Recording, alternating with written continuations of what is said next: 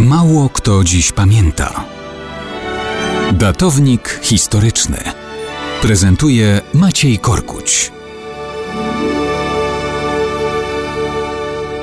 Mało kto dziś pamięta, że 15 września 1896 roku w okolicach miejscowości Waco w Teksasie doszło do czołowego zderzenia dwóch pędzących po jednym torze lokomotyw. Katastrofa, pomyślicie Państwo. No, niekoniecznie, choć skutki były naprawdę katastrofalne. Za wszystkim stał człowiek, nomen omen o imieniu William Crash.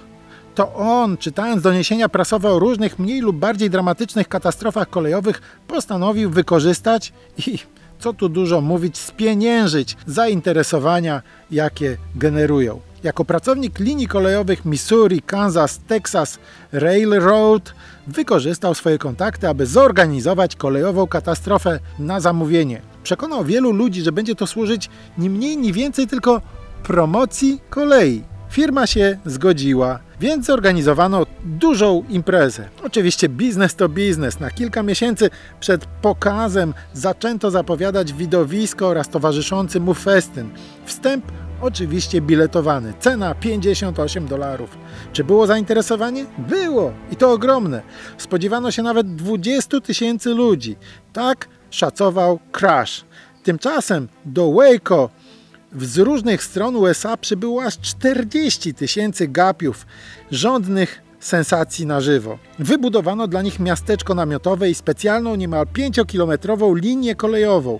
Wybrano dwie starsze lokomotywy parowe, jedną pomalowano na czerwono, drugą na zielono. 15 września 1896 roku. Od rana ludzie zajmują co lepsze miejsca, tłum gęstnieje. Najpierw pokaz lokomotyw z wagonami, potem oba pociągi się rozjeżdżają i jest godzina 17, kiedy następuje start. Zostają rozpędzone do szybkości ponad 70 km na godzinę.